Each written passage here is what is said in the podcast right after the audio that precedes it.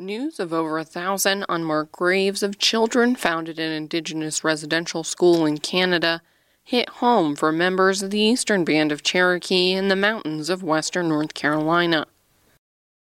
This year's Miss Cherokee, Amy West, requested support from the Tribal Council this month for an event in honor of the children found at places like the Kamloops Residential School in British Columbia. That's 1,500 tribal members, children, speakers that our community has lost. And so this hits very close to home with me. West says her great grandmother attended Carlisle Indian School in Pennsylvania.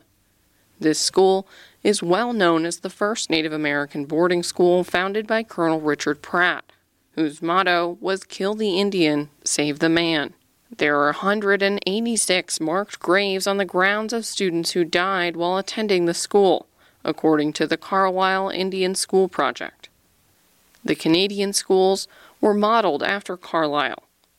Indigenous children who were forced to attend had their hair cut, were given English names, and were not allowed to speak their native languages.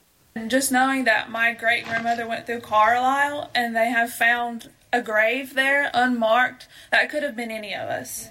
The search for unmarked graves in Canada follows the country's Truth and Reconciliation Commission. It started in 2007, and a year later, Canada formally apologized for its implementation of residential schools.